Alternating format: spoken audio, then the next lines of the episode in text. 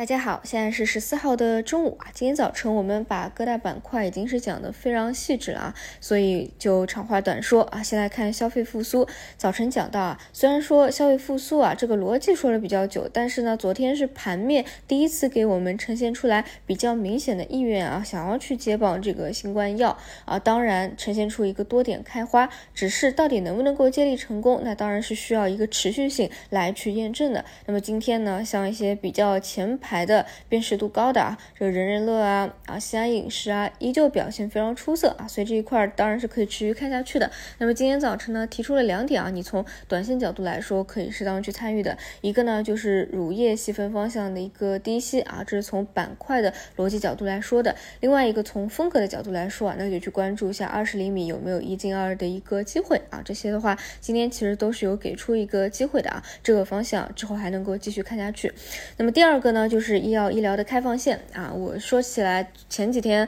不是刚给大家讲过嘛，看微博上的一些博主啊做统计，之前呢差不多2比1还是2比1的一个节奏吧，我现在看了一下，这个数据都快接近50%，接近一半了啊。现实中应该会有一些差别啊，但是根据之前的推测，就是本周末下周初啊会迎来第一波峰值，所以炒医药的一部分资金呢也是会卡着这个时间节点和情绪的啊。那今天早晨讲过，今天本来的一个预期就是分歧调整，因为昨天尾盘就已经有资金回流了，把这个回流的预期给打完了啊，所以今天这个方向呈现了大跌。那么就像这两天讲的啊，医药里面抱团的资金什么时候能够释放出来，那么其他方向的持续性啊才能够高看一眼，或者说能够走出一个主线接力来。那就比如我比较看好的消费复苏的方向啊，那今天就趁着啊这个医疗回调的时候啊，想要努力的走出持续性来。当然啊，它的一个切换，或者说啊一些炒作的新冠药啊，见到一个所谓的顶部区，它一定不是一天就能够去确认和完成的，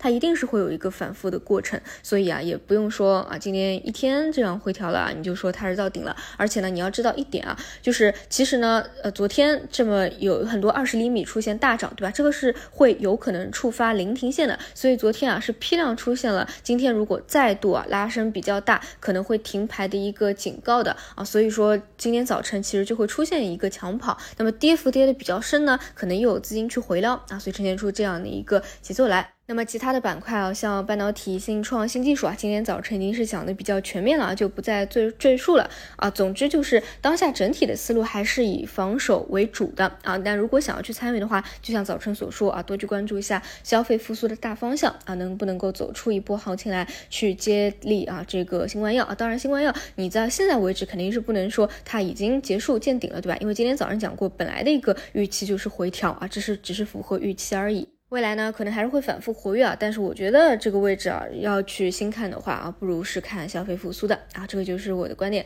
那我们就晚上再见，拜拜。